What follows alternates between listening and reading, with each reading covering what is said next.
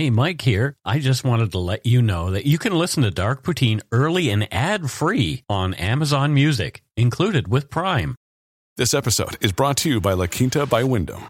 Your work can take you all over the place, like Texas. You've never been, but it's going to be great because you're staying at La Quinta by Wyndham. Their free bright side breakfast will give you energy for the day ahead. And after, you can unwind using their free high speed Wi Fi. Tonight, La Quinta. Tomorrow, you shine.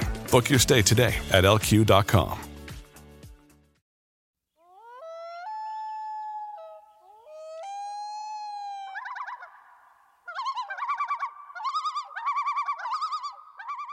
Alrighty.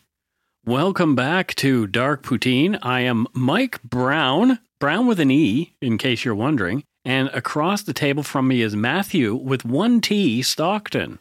And the E is silent in my name. The E? In Stockton? No, in Matthew. It's not actually, though. I know. What the heck? I confused you intentionally. So you wrote this episode, Matthew. It's Dark Poutine and I helped. You did help. um, and I was mentioning before that we, we need to put a moratorium on all the southwestern Ontario stories. Good lord. Is that the only place that you're aware anything happened? I know happened? the dark folkways of my people. You Mike. do. And there are, I do appreciate them. However, let's let's if we're writing some more, if you The next one I'm writing Yeah. is fascinating. The next two Yeah. actually are in British Columbia. Fantastic. Yeah. All righty. And I'm looking for stuff from Quebec. More Quebec would be good. Yeah. Maybe some more from Newfoundland because we haven't had Newfoundland for a while. Have you ever done the Northwest Territories or Nunavut? Well, we have covered a few stories that have taken place place there. Yeah. taken place there, but a, a lot of those stories are are really Sad. sad and depressing. Yeah. So, I mean, like, And super small communities. yeah, we talk about murder, so it's kind of like you know, Yeah. but they're never going to be happy. But No. but yeah, Okay. Fair. but we are going to cover more from those places. I'm gathering things as we go. I do have a list of like 400 different Wow. things. Anyway, I that we two. plan on covering. I have two. You have two. The views, information, and opinions expressed during the Dark Poutine podcast are solely those of the producer and do not necessarily represent those of Curious Cast, its affiliate, Global News, nor their parent company, Chorus Entertainment. Dark Poutine is not for the faint of heart or squeamish. Our content is often intense, and some listeners may find it disturbing. We are not experts on the topics we present, nor are we journalists. We are ordinary Canadian schmucks chatting about crime and the dark side of history. Let's get to it. Put on your toque. Grab yourself a double double and a Nanaimo bar. It's time to scarf down some dark poutine. And here's Matthew with the disclaimer again. You are responsible for obtaining and maintaining at your own cost all equipment needed to listen to Dark Poutine. Dark Poutine can be addictive. Side effects may include, but not be limited to, pausing and questioning the system, elevated heart rate, pondering humanity, odd looks from colleagues as you laugh out loud at work, family members not into true crime worrying about you. Positive side effects may include some perspectives and opinions that you disagree with, as well as some wokeness and empathy. If you don't think Dark Poutine is for you, consult your doctor immediately.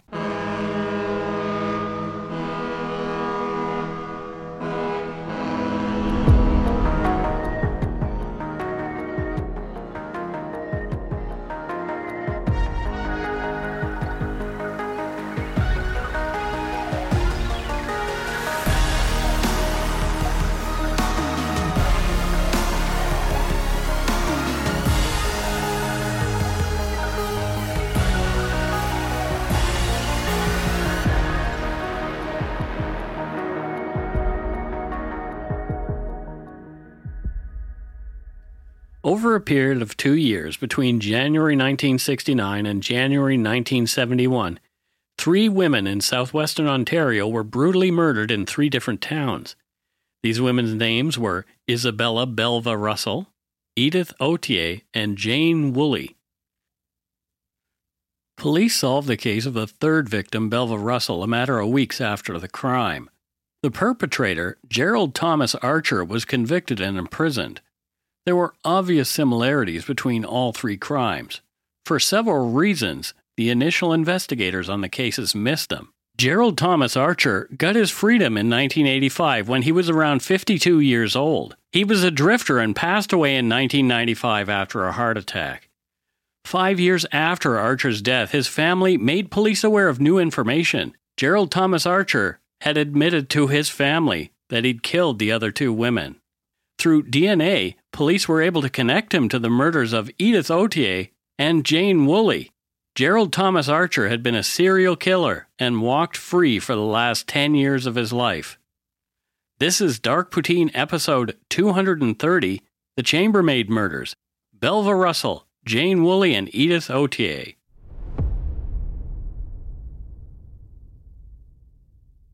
Chatham is in Chatham, Kent County in southwestern Ontario. The town had a population of about 34,000 back in 1971 when this murder takes place. It's a small city equidistant between Detroit, Michigan, and London, Ontario. Like those two larger cities, Chatham felt much safer, and people led relatively quiet lives there. They seemed to know all their neighbors and didn't even bother to lock their doors. Yeah, that's what my hometown was like, too. Bridgewater, we didn't really lock our doors until sort of into the late 70s, early Yeah. 80s. Yeah. Residents were probably pleased that they weren't living in London. With its increasing murder rate, we know that London between 1959 and 84 was the serial murder capital of the world, with more serial killers per capita than anywhere else on the planet. They were probably equally as happy they didn't live in Detroit. Motown has always had a high murder rate. Not to mention the 1967 Detroit riots just four years earlier, which were among the most violent and destructive riots in U.S. history. They left 43 dead, 342 injured, and 1,400 buildings were burned. In the end, it took 7,000 National Guard and U.S. troops to quell it. Wow. I know. My parents lived uh, across the water. hmm Have you been to Windsor, Detroit? I drove through there, yes. Like you can almost throw a stone, right? You bet- can, between pretty the much, cities. yeah. And my parents said they'd like sit out on lawn chairs in the front garden And watch the war, essentially. and watch the war. essentially. Yeah. Yeah. Wow. Between these cities sat quiet little Chatham, and in the middle of Chatham sat the Merrill Hotel on the southwest corner of King Street and William Street. Today, the hotel is called the Retro Suites Hotel. It looks swank. From the hotel's website, quote, a boutique art driven hotel, Retro Suites is an awe inspiring property in the center of Ontario's southwest. A collection of vibrant and eclectic decor assembled throughout decades of travel, guests discover unexpected treasures throughout. A remarkable mix of iconic design fused with modern luxury, the retro block is comprised of eight architecturally unique buildings spanning over a century. Your experience starts now, all in capitals. Thank you for reading that. Yeah. I'm going to play this to them and try to get a free night. It looks like a cool hotel. It's, it looks like an amazing hotel, actually. It does, actually. Um, a quick note to listeners, Mhm. and I'm sure you'll do a good job here, Mike. Sure. th- this episode has a lot. It's called the the Chambermaid Killer, right? So they were chambermaids. There's a lot of hotels in this episode. Okay. but they're all there for a very important reason that you'll understand later, Okay. which won't be. So I'm sure you'll be as clear as possible. Fascinating. The Merrill Hotel, named for its owner, Frank Merrill, opened its doors in 1900. He ran it as an upscale establishment back then, charging a whopping $1.50 per day for a room with an eye watering 25 cents per meal. Could you imagine, Mike, the luxury? Good Lord. this was 50% more than other nearby hotels. So, I mean, you're paying two bits for a meal when you can get a meal for a single bit Yeah. over at the other place. Yeah, Wow. yeah. This was posh. So it was considered the best hotel in the city, and it seems to have been retrofitted and loved back to the best hotel in the city again as the Retro Suites. Oh, Matthew's really selling the Retro Suites. But by 1971, it was a different story. From its initial glory days, the hotel decayed over time, and via a series of different owners, it had truly become a down market hotel, pretty much a flop house connected to a crappy bar. Time had not been kind to the hotel. Its promise and bright future was gone, in the same way as time hadn't been kind to the people who stayed and worked there. People who in their youth probably had much bigger dreams and ambitions than to be sitting in a down market bar on the ground floor of a market hotel in what was then a middling town on a Friday evening. This Friday evening was the 22nd of January, 1971. A hangover from the bygone days of the early 1900s, the bar had two sections, a side for women and a side for men. Men could sit on the women's side if they had a female companion. Isn't that weird? Yeah. And that was the way that a lot of the uh, beer parlors were here in British Columbia. They were exactly that. Women drank in one place, men drank in the other, and ne'er the twain should meet Wow. unless there was a, you know, a chaperone. It's crazy. Good Lord. I used to go to gay bars and have the occasional lesbian chaperone. Oh dear. 57 year old Isabella Russell, who was also known by her friends as Belva, was a chambermaid at the nearby downtown Chatham Hotel, which was not much more upscale than the Merrill. Belva arrived at the Merrill Hotel bar at about midnight and sat on the women's side. She was soon joined by a male friend of hers named Hugh Smith, who lived nearby at 52 Wellington Street. Belva had been sick with the flu earlier in the week, but was feeling much better. Her common law husband of three years, cabby Reginald Tomlinson, had received his paycheck from his employer, courtesy cabs, that day, so they went out to do some grocery shopping and run some errands. Feeling a bit flush on payday, and with Belva feeling better, they decided to go out for some drinks at the Rankin Hotel bar at about 6:30 that evening. They must have decided to carry on and go bar hopping, but Reginald was still in his work clothes, so he briefly walked home to change into something more comfortable, while Belva, alone at the bar, agreed to meet him in the bar of the Chatham Hotel where she worked. Reginald returned, and the two stayed there drinking until about 11:30 p.m. The bar must have been rocking that Friday night as Reginald realized that Belva was no longer there. Where'd she go? Mm. With what eventually happened to Belva, we wonder if something had happened at the bar or earlier in the night to make her leave. Who knows? She was nearly 60 years old at that point, and perhaps she just thought she'd leave Reginald laugh with his friends as she left to find somewhere quieter for a nightcap. Reginald left the Chatham Hotel and returned to the Rankin Hotel, thinking perhaps Belva had gone back there, but was nowhere to be seen. He may have figured she'd decided to go home, so he had another drink at the Rankin and then made his way to the satellite restaurant to get some food into his belly to soak up the booze. The satellite is still in operation today, celebrating 60 years this year. That after drinking food, Mhm. I, I used to do a lot of that. We would go to Subway a lot or a pizza joint yeah. after drinking, and it was just, I can remember being blind drunk, like And literally blind drunk, trying to read the menu Yeah. behind the guy you at something Subway. to soak it up. Yeah, exactly. It was crazy.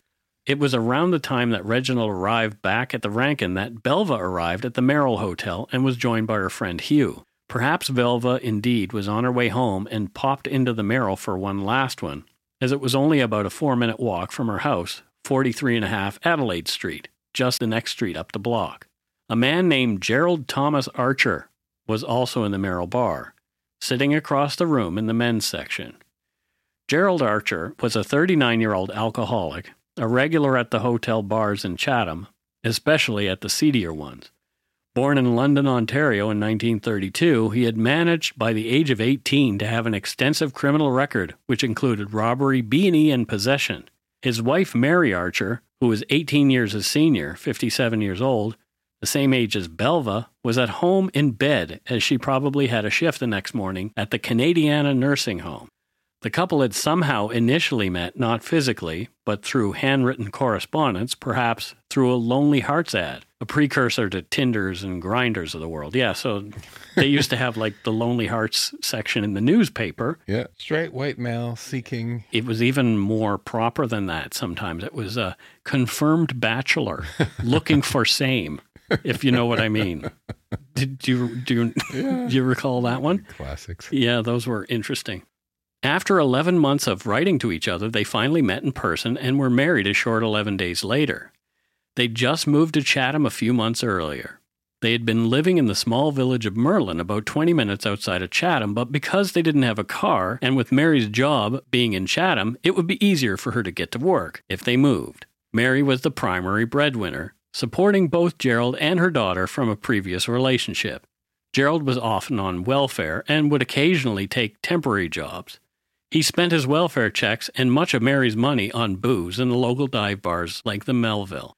Belva, across the bar from Gerald Archer, got up from her table to use the ladies' room.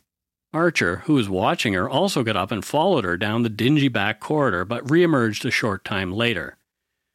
Nobody knows what was said or what happened between the two of them, if anything, in that short amount of time. Upon coming back from the ladies' room, Archer requested to sit on the women's side at the bar. He was given permission and sat near the cigarette machine, a few tables away from where Belva had rejoined her friend Hugh. At just about 1 a.m., at the end of his shift, a newer waiter who was working that night, a gentleman named William Bezo, sat down with Archer and introduced himself. The conversation topic eventually led to Belva Russell from the Windsor Star, Wednesday, 16th of June, 1971. Quote, the waiter said when Archer told him he was from London, he too lived there for a while, and they continued to talk. Shortly after, he said Archer told him he knew Mrs. Russell's daughter, and he went out with her at one time. Also, Bezos said Archer told him he had been up in Mrs. Russell's apartment earlier in the day and that he'd tried to, quote, force her to do something, end quote. Bezos said he asked Archer why he wasn't sitting with Mrs. Russell, to which Archer replied, she was angry at him. He said Archer told him the two had a little scuffle earlier in the day and then related that, quote, if she doesn't smarten up or something, he would kill her, end quote. Bezos said he paid little attention to the comment during their 10 minute conversation since it was just talk. What on earth? So often in these uh, when we do these shows, you know, people go, "Oh, I, I just thought he was joking, or mm-hmm. I thought it was just talk." And it's a small town; it's very likely that they did know each other, that they yeah. were well aware of each other, and maybe there was something between them that isn't quite clear. I don't know. I guess we'll get there. Stay tuned and find out. Okay. Bezos soon excused himself and left.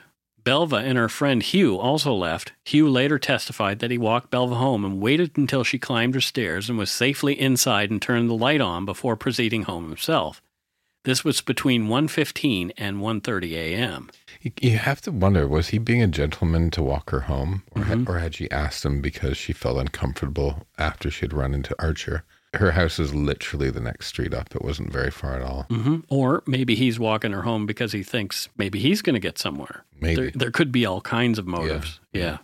At 1:45 in the morning, Belva's downstairs neighbor, Myrtle Barks, heard angry voices coming through the ceiling above her as she laid in bed. She recognized Belva's voice, but didn't recognize the man's voice, but knew it wasn't Reginald's. At one point, she heard Belva shout, Get down those stairs. I don't want you in my house. Then there was some mumbling and a massive crash. Stumbled, walking, and mumbling went on for about another 30 minutes. The noise was loud enough that Myrtle and another person living in the duplex, Rick Blair, went outside to see what was going on, but the noise had stopped, and both returned to their apartments. Reginald called a cab from the satellite restaurant at 2 a.m. and arrived home just before 2:15 a.m. Just as he was mounting the stairs to go up to his apartment, a man unknown to him came running down the opposite direction. Reginald yelled, What the hell is going on? as the man collided with him and kept running. Oh no. Reginald, of course, was terrified to see a stranger running from his home. He hurried up the stairs to check on Belva, but the sight of her made him scream. What the hell? Belle, speak to me. Who did this to you? He ran down the stairs to knock on Myrtle's door, who opened it even before he got there, having heard his cries and probably his footsteps on the stairs. Yeah. Both ran back up the stairs. Myrtle was shocked to see what had caused Reginald to panic. Belva was lying on her back, arms outstretched, on the floor of the dining room. She was naked from the waist down. Her blue sweater and slip were pulled up to her breasts. She was covered in blood.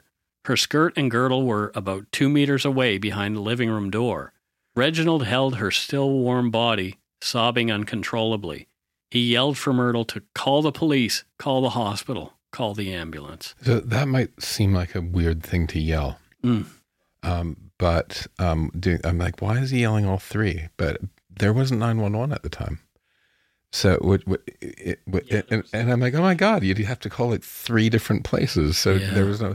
So, um, you know, this 1971, there was no 911 system. The first 911 in Canada was actually implemented in London as a test market. Mm-hmm. Um, three years after this, in 1974. Oh, wow. Yeah.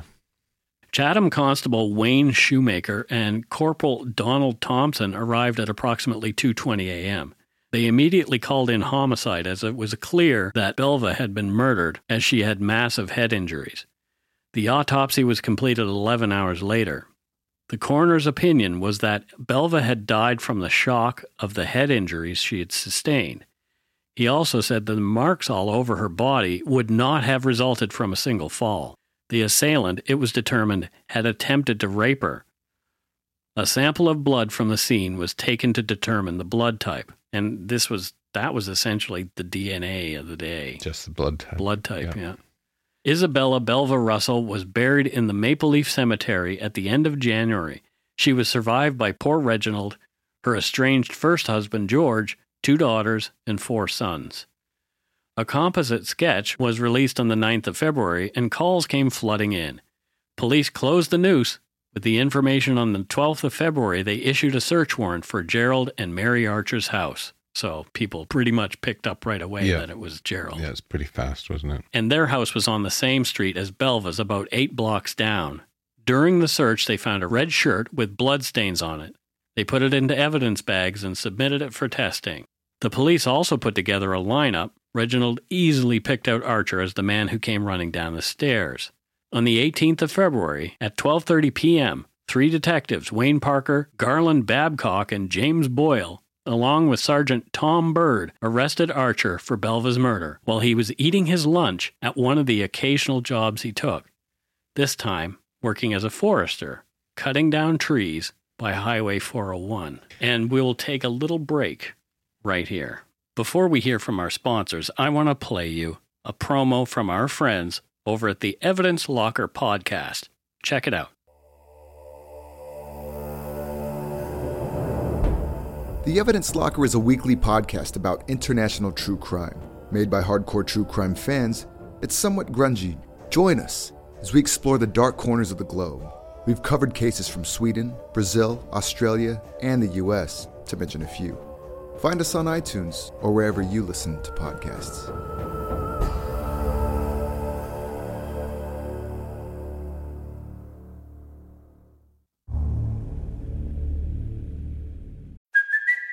It's Kaley Cuoco for Priceline. Ready to go to your happy place for a happy price? Well, why didn't you say so? Just download the Priceline app right now and save up to 60% on hotels. So, whether it's Cousin Kevin's Kazoo concert in Kansas City, go Kevin, or Becky's Bachelorette Bash in Bermuda, you never have to miss a trip ever again. So, download the Priceline app today. Your savings are waiting.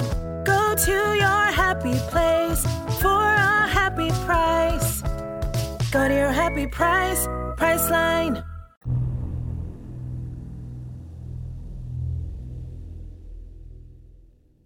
And we are back. Matthew, wow, so far this is a crazy story, and you have something you want to talk about here? Do you see how he was a forester? Yes. Do you know the you know the statistics on foresters? What about them? That they have um, they're one of the most likely professions to also be serial killers. Really? Yeah, and that's why. Do you remember Dexter? Oh, At God. the very end, he's a lumberjack. Yes, and in the new one, he had moved on from lumberjacking to Yeah. work uh, somewhere else. yeah, But that that's okay. So if if your spouse yeah, is a lumberjack, I'm not saying they're a serial killer, but there there is a higher propensity for foresters to be serial killers. oh, that's that's interesting. Yeah. Archer, of course, pleaded not guilty. During the trial, both Gerald and Mary were questioned under oath. Both said that Gerald commonly had nosebleeds, and that explained the blood, which had been determined to be type A, the same as Belva's. Of course, there was no DNA testing in 1971, so they couldn't determine exactly who that blood had come from. It seems that Archer did know Belva, but he insisted that he wasn't there at the time of her murder. He said that earlier in the week he had stopped by her apartment to bring her whiskey as she had the flu, and that Belva's son in law, Rich Carson, had driven him there and left after dropping him off. Carson corroborated this. Archer said that he had one drink with Belva, who said she felt dizzy and went to lay down, and then he left. He said that on the night in question, he went straight home after closing at the Melville and got home at around 1:30 a.m. Mary also said under oath that she knew Gerald was home at 1:30 a.m. because she looked at both the bedroom and kitchen clock when she got up to greet him, giving him an alibi. Archer said he didn't go back to the Merrill after he heard about the murder because he had a criminal record and didn't want to be considered a suspect. The Crown stated that robbery to murder was a big leap. Gerald replied, I've never been charged with safecracking, but I have been picked up for it. End quote. okay, weird. The Crown established that the murder took place at 2 a.m. They presented the fact that the blood on the shirt matched Belva's, that there were fingerprints on the door frame and a broken piece of glass in the apartment, and that he was easily picked out of the police lineup by Reginald. Gerald Archer was found guilty by a jury on the 17th of June, 1971. From a Windsor Star article, quote, Mr. Justice Onahue said that he agreed with the verdict and told the accused the life sentence was mandatory. I have no other choice to sentence you to life imprisonment. That's the way it was at the time. The trial ended with Archer saying loudly to his wife as he was led from the courtroom, That's not the end of the ball game. That's just the first strike. The significance of Gerald's comment was not known at the time. It would become ominously clear later on.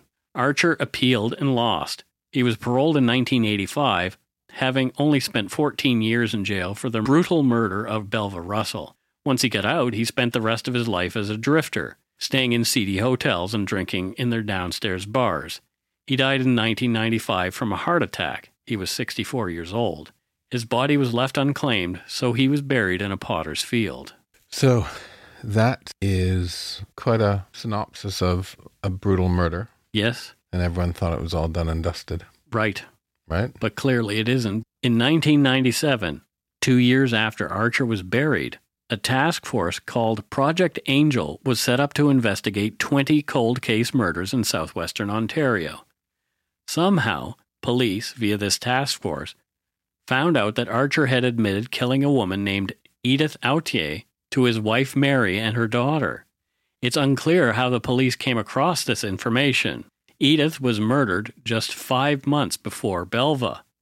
From the London Free Press, February 16, 2000. Quote, the evidence gathered indicated the man's family knew about Autier's murder, said OPP Detective Mike Coughlin. When confronted with this, they did admit it, he said. Oh, well, that's interesting. Yeah. So somebody said the family knows. So they, so the family, so so his ex-wife, daughter didn't come to them. Somebody said they know.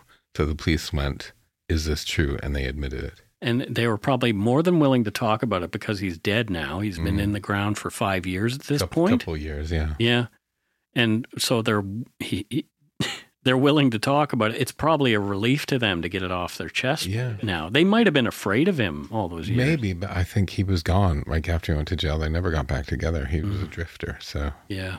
Edith Autier, like Belva, was 57 years old. Edith, like Belva, was a chambermaid in a hotel in Chatham. She worked at the William Pitt Hotel, a three minute walk from the Merrill Hotel where Belva was last seen alive. Remember the little village of Merlin that we mentioned where the Archers lived? Well, that's where Edith lived. And she was murdered in her home there just weeks before the Archers moved to Chatham. Mm, So there's another reason to move. It's like I've just killed somebody, so Mhm. let's get out of town. Edith was a widow and had no children. She lived alone in Merlin and carpooled to the William Pitt Hotel in Chatham with others who worked there. A neighbor of Edith's and a member of the carpool, a Mrs. Gray, went to pick her up on Saturday, the 6th of September, 1970. Edith was not waiting outside as she usually did, so Mrs. Gray knocked on her door. When there was no answer, she became concerned and called police. I guess those were the days that it, that you would do that kind of thing. well, it's a little village of Merlin, Right. right? Like She's not answering her door. I know she's, you know, Yeah. she's got to go to work and every all the neighbors knew each other. maybe right? she had a heart attack. yeah, something might be mm-hmm. wrong. Right? yeah. It's work time, and she shows up to work. Exactly. Upon entering the home, the police found Edith's body. She was lying on her back in her nightgown in a pool of blood, with a few bloodied butcher knives from her kitchen near her, and blood was splattered up the wainscoting. She had been beaten in the head with an iron and stabbed multiple times. She'd also been sexually assaulted. Police followed up a few leads but got nowhere fast. The case went cold. Oh, and perhaps we should mention here Edith's husband, who died 13 years earlier, was none other than the brother of Mary Archer, Reginald's wife. Oh, so they definitely knew each other. Right. So she was murdered a few weeks, you know, before Mhm. Belva. Yep. There's all these connections, and it, the case still went cold. Crazy. With this new information of Gerald Archer admitting to killing Edith, his wife's own sister in law, which was extracted from Mary by the task force 30 years after the murder, the police finally started connecting some dots and did a deeper investigation into that crime, but also shone the light on another murder in London, Ontario in 1969. Jane Woolley, at 60 years old, was close in age to the 57 year olds Edith and Belva. Jane, like Edith and Belva, was a chambermaid at a downmarket hotel in nearby London. Wow, this guy certainly had a type, didn't Yeah. he? Yeah. Like most serial killers, they do, like we talked about in our three part series we did recently. Yeah. Dennis Nilsen definitely had yeah. type. And this type is 50 to 60 year old chambermaids in downmarket hotels in southwestern Ontario. Wow. An hour's drive away, Jane had been described as a bit of a loner who not many people knew very well. She lived alone in an apartment on York Street in London, just a few blocks away from where she worked at a small seedy hotel called the London House, which sat on the corner of Dundas and Talbot. For those of you who know London, it's where the Bell Building now sits. The block was demolished in the late 70s to make way for the ever so 1980s looking Bell Building. Jane had collected her pay on a bitterly cold 29th of January 1969. She was known to go bar hopping in local hotels downtown. But once she left the hotel that day, police were not able to find any witnesses who had seen her again. When she didn't arrive for work on the 30th, not many people thought much of it. Employees at the dive came and went and often didn't bother to tell anyone that they were resigning. Her position was filled by someone else on the 31st. So I could see that happening even in sort of the dive bars downtown here in Vancouver still. People, oh, guess guess she quit. Yeah. Let's find somebody else. Yeah, exactly. On the 3rd of February, Jane's landlord knocked on her door. The month's rent was now three days late, which was very unlike Jane. On not getting an answer, the landlord opened the door. What she discovered horrified her. Jane's body was at the back of the apartment. She was lying on her back on the floor in a pool of drying blood, legs splayed, and her clothes had been violently ripped from her body. A pillow and three sweaters had been placed over her head. Her purse had been emptied onto the floor, with no sign of the money she had picked up from the London House Hotel a few days earlier. The phone was off the receiver. So it's interesting when a killer puts anything over the victim's face, it implicates that they're feeling some kind of remorse for what they've done. And this is his first killing, Mm-hmm. right? So this is 1969. He killed in 70 and just, 71. Just before the other two. Yeah. hmm So this was kind of probably his first foray Yeah. into what he knew turned him on, and, and he felt a little twinge of like, Yeah. We've been going backwards in time. yeah, it's interesting. The landlady rushed out to call the police. When investigators arrived, they analyzed the crime scene. Upon taking the pillow and sweaters off her head, they discovered that Jane had been violently bludgeoned to death. Yeah, see, he couldn't look at it. Yeah. They noticed that a full ashtray had some cigarettes with her lipstick on them, and some were without lipstick. They took the cigarette butts into evidence. Sadly, Jane's pet budgie was also found dead in its cage. Though it had enough food and water, it did not have any physical injuries. It was determined by police that the budgie died from stress, having witnessed the murder of its beloved owner. Oh, isn't that sad? That is the saddest thing. Jane's autopsy revealed that she had died from brutal head trauma and that she had been dead for several days, probably dying on the 29th, the day she was last seen at work. The theft of the small amount of money, she was only taking in $40 a week for her part time gig, was considered to have been an afterthought and not the reason for the murder. No penetration had occurred, but they assumed the assailant had attempted to rape Jane. Police had no witnesses, no suspects, and the case went as cold as the January day she was murdered on. With the new information being collected by Project Angel, police were finally able to see almost see the almost exact victim profiles of Jane, Edith, and Belva, 57 to 60 year old white chambermaids. They were also able to see that it was almost exactly the same MO every time. Heavy blows to the head to incapacitate them, rape or attempted rape in their own homes with no indication of forced entry, and the fact that they were all within one hour's drive from each other. Armed with this realization, the police dug up the body of Archer to take tissue samples and DNA evidence, something that didn't exist when the original investigators were on the case. His DNA matched the DNA on the cigarette butts that they had saved as evidence all those years. Isn't that incredible? It, it really is. The evidence in Edith's case had been somehow mishandled, so they could not be definitive with the DNA, but they had enough to conclude that he had murdered her too. In 2000, the police announced that they had solved the cases of the murders of Jane Woolley and Edith Autier, but due to a weird Canadian law, they could, could not actually name the murderer. Under the law, the murderer could not officially be named by police until 30 years after the murderer's death. However, enough information was released for the media to determine who they were talking about. That the man was convicted of another southwestern Ontario woman's murder in 1971 and had died of a heart attack in 95 at the age of 64. Everyone knew it was Gerald Archer. We also now know what Archer meant when he yelled, That's just strike one, when he was being led to prison after his trial in 1971. He'd struck three times in all at least that we know of. Yeah. Gerald Archer, strike three, you are out. You died at the end of a lonely, pathetic life where no one even wanted to claim your remains for proper burial. I feel so bad for these women. Mm-hmm.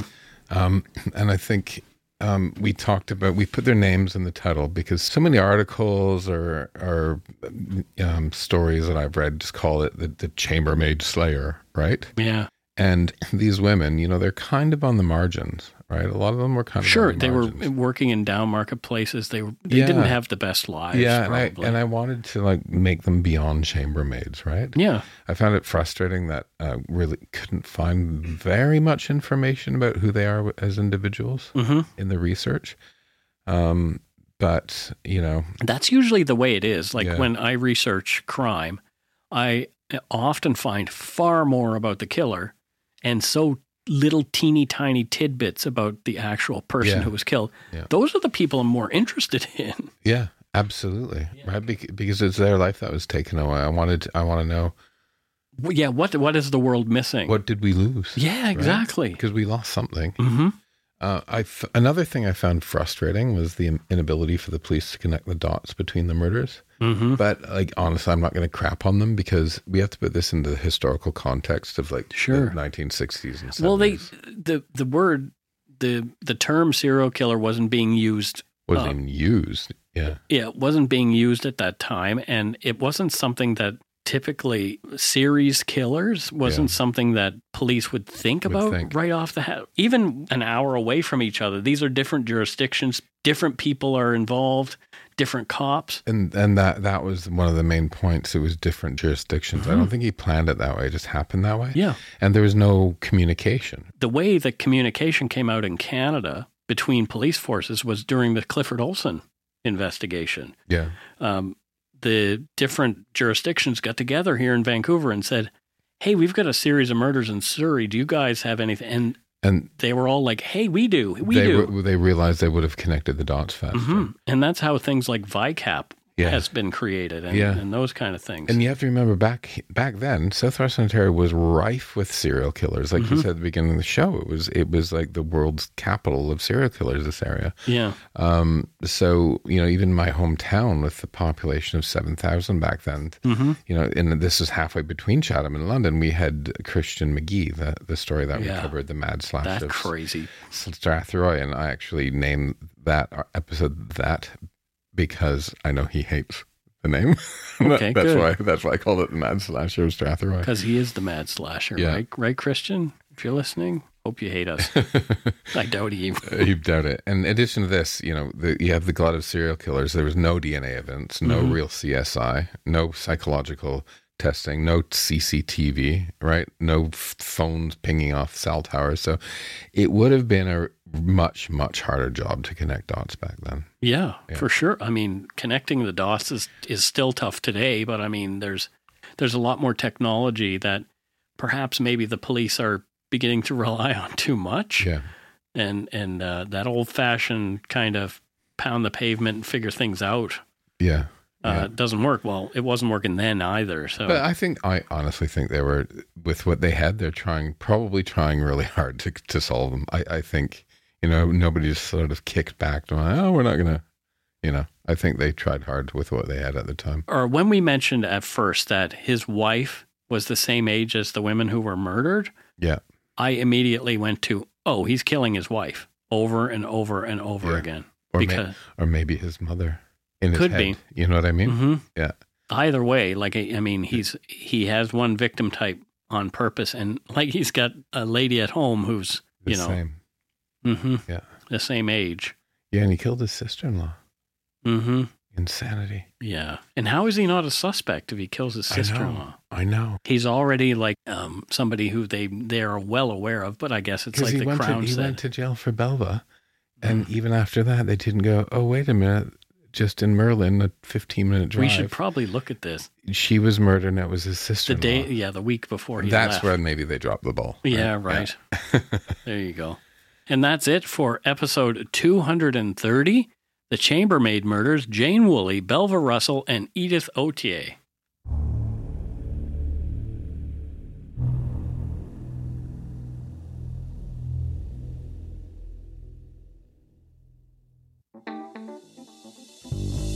That's right. It's time for voicemails.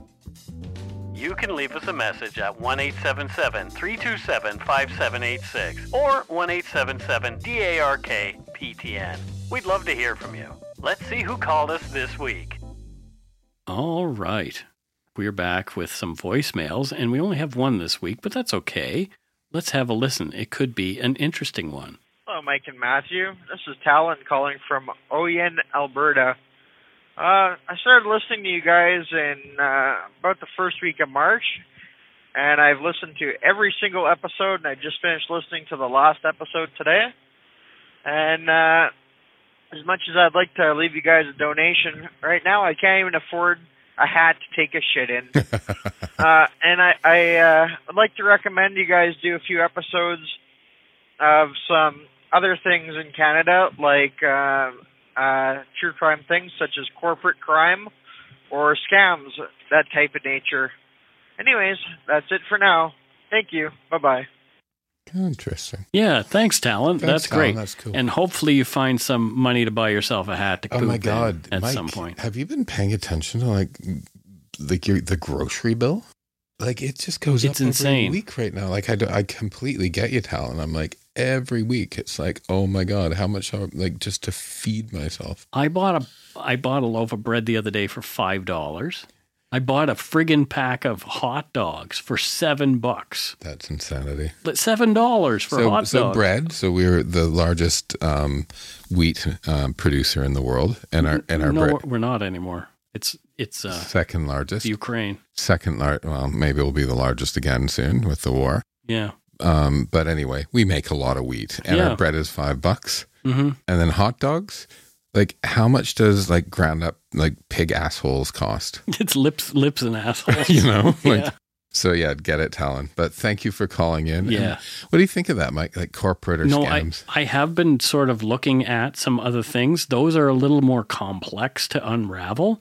There's a few really interesting and weird crimes. One in particular that I've kind of been bashing away at, and I'm not going to give it away, but it's a stranger crime that maybe you've, you've probably heard of, but okay.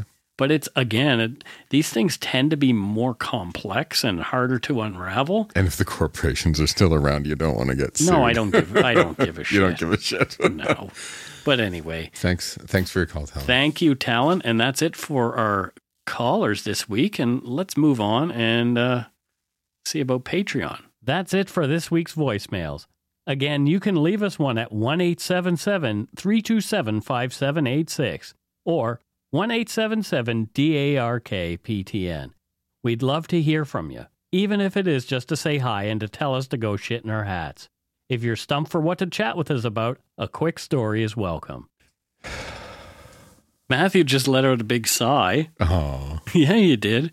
Um, and it's time for Patreon and Donut Money donors. And we've got three this week. yay! Yeah, it looks like uh, first up we have from Stony Plain, Alberta. I love that name, Stony Plain.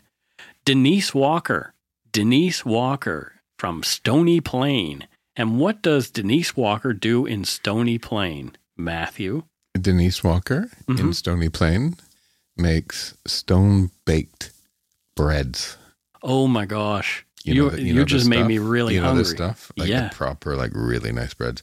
I bet you Denise makes a wicked loaf of bread. I like or- or- stone fired uh, pizza. pizza. Pizza, yeah. that's my favorite thing. Stone fired margarita pizza. oh my god! Like it's not margarita like booze. It's uh, like cheese and uh, tomato sauce and lots of mar- mozzarella with spinach.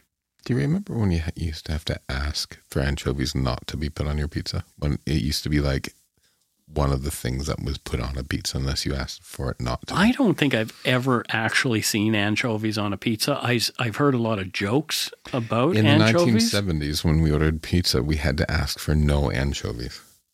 Really? Yeah.